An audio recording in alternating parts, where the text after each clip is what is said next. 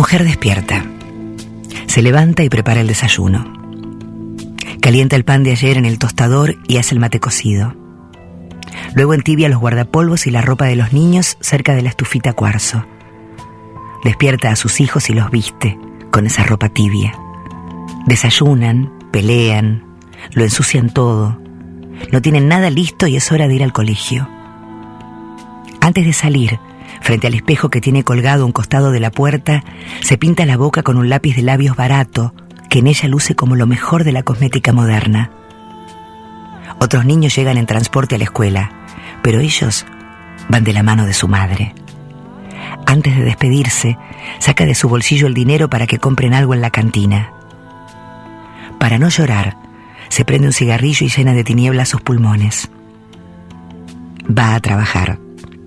Limpia los restos magníficos de otras familias. Tiende la cama donde otro matrimonio hizo el amor refriega inodoros donde los patrones dejan su mierda. Plancha los caros vestidos ajenos con la misma delicadeza y cuidado con que plancha su ropa. Cuando termina va a hacer sus horas extras atendiendo mesas en un bar.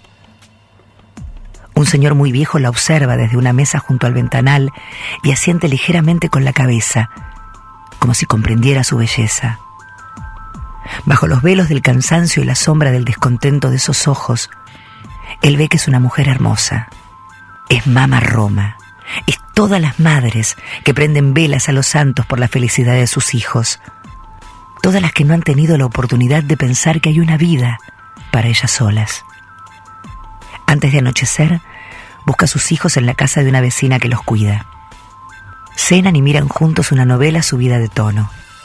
Cuando los niños se duermen, se quita el maquillaje pastoso que compra la pobreza abre una latita de cerveza frente al televisor y piensa, el próximo éxito de mi vida será ir a vivir con mis hijos frente al mar.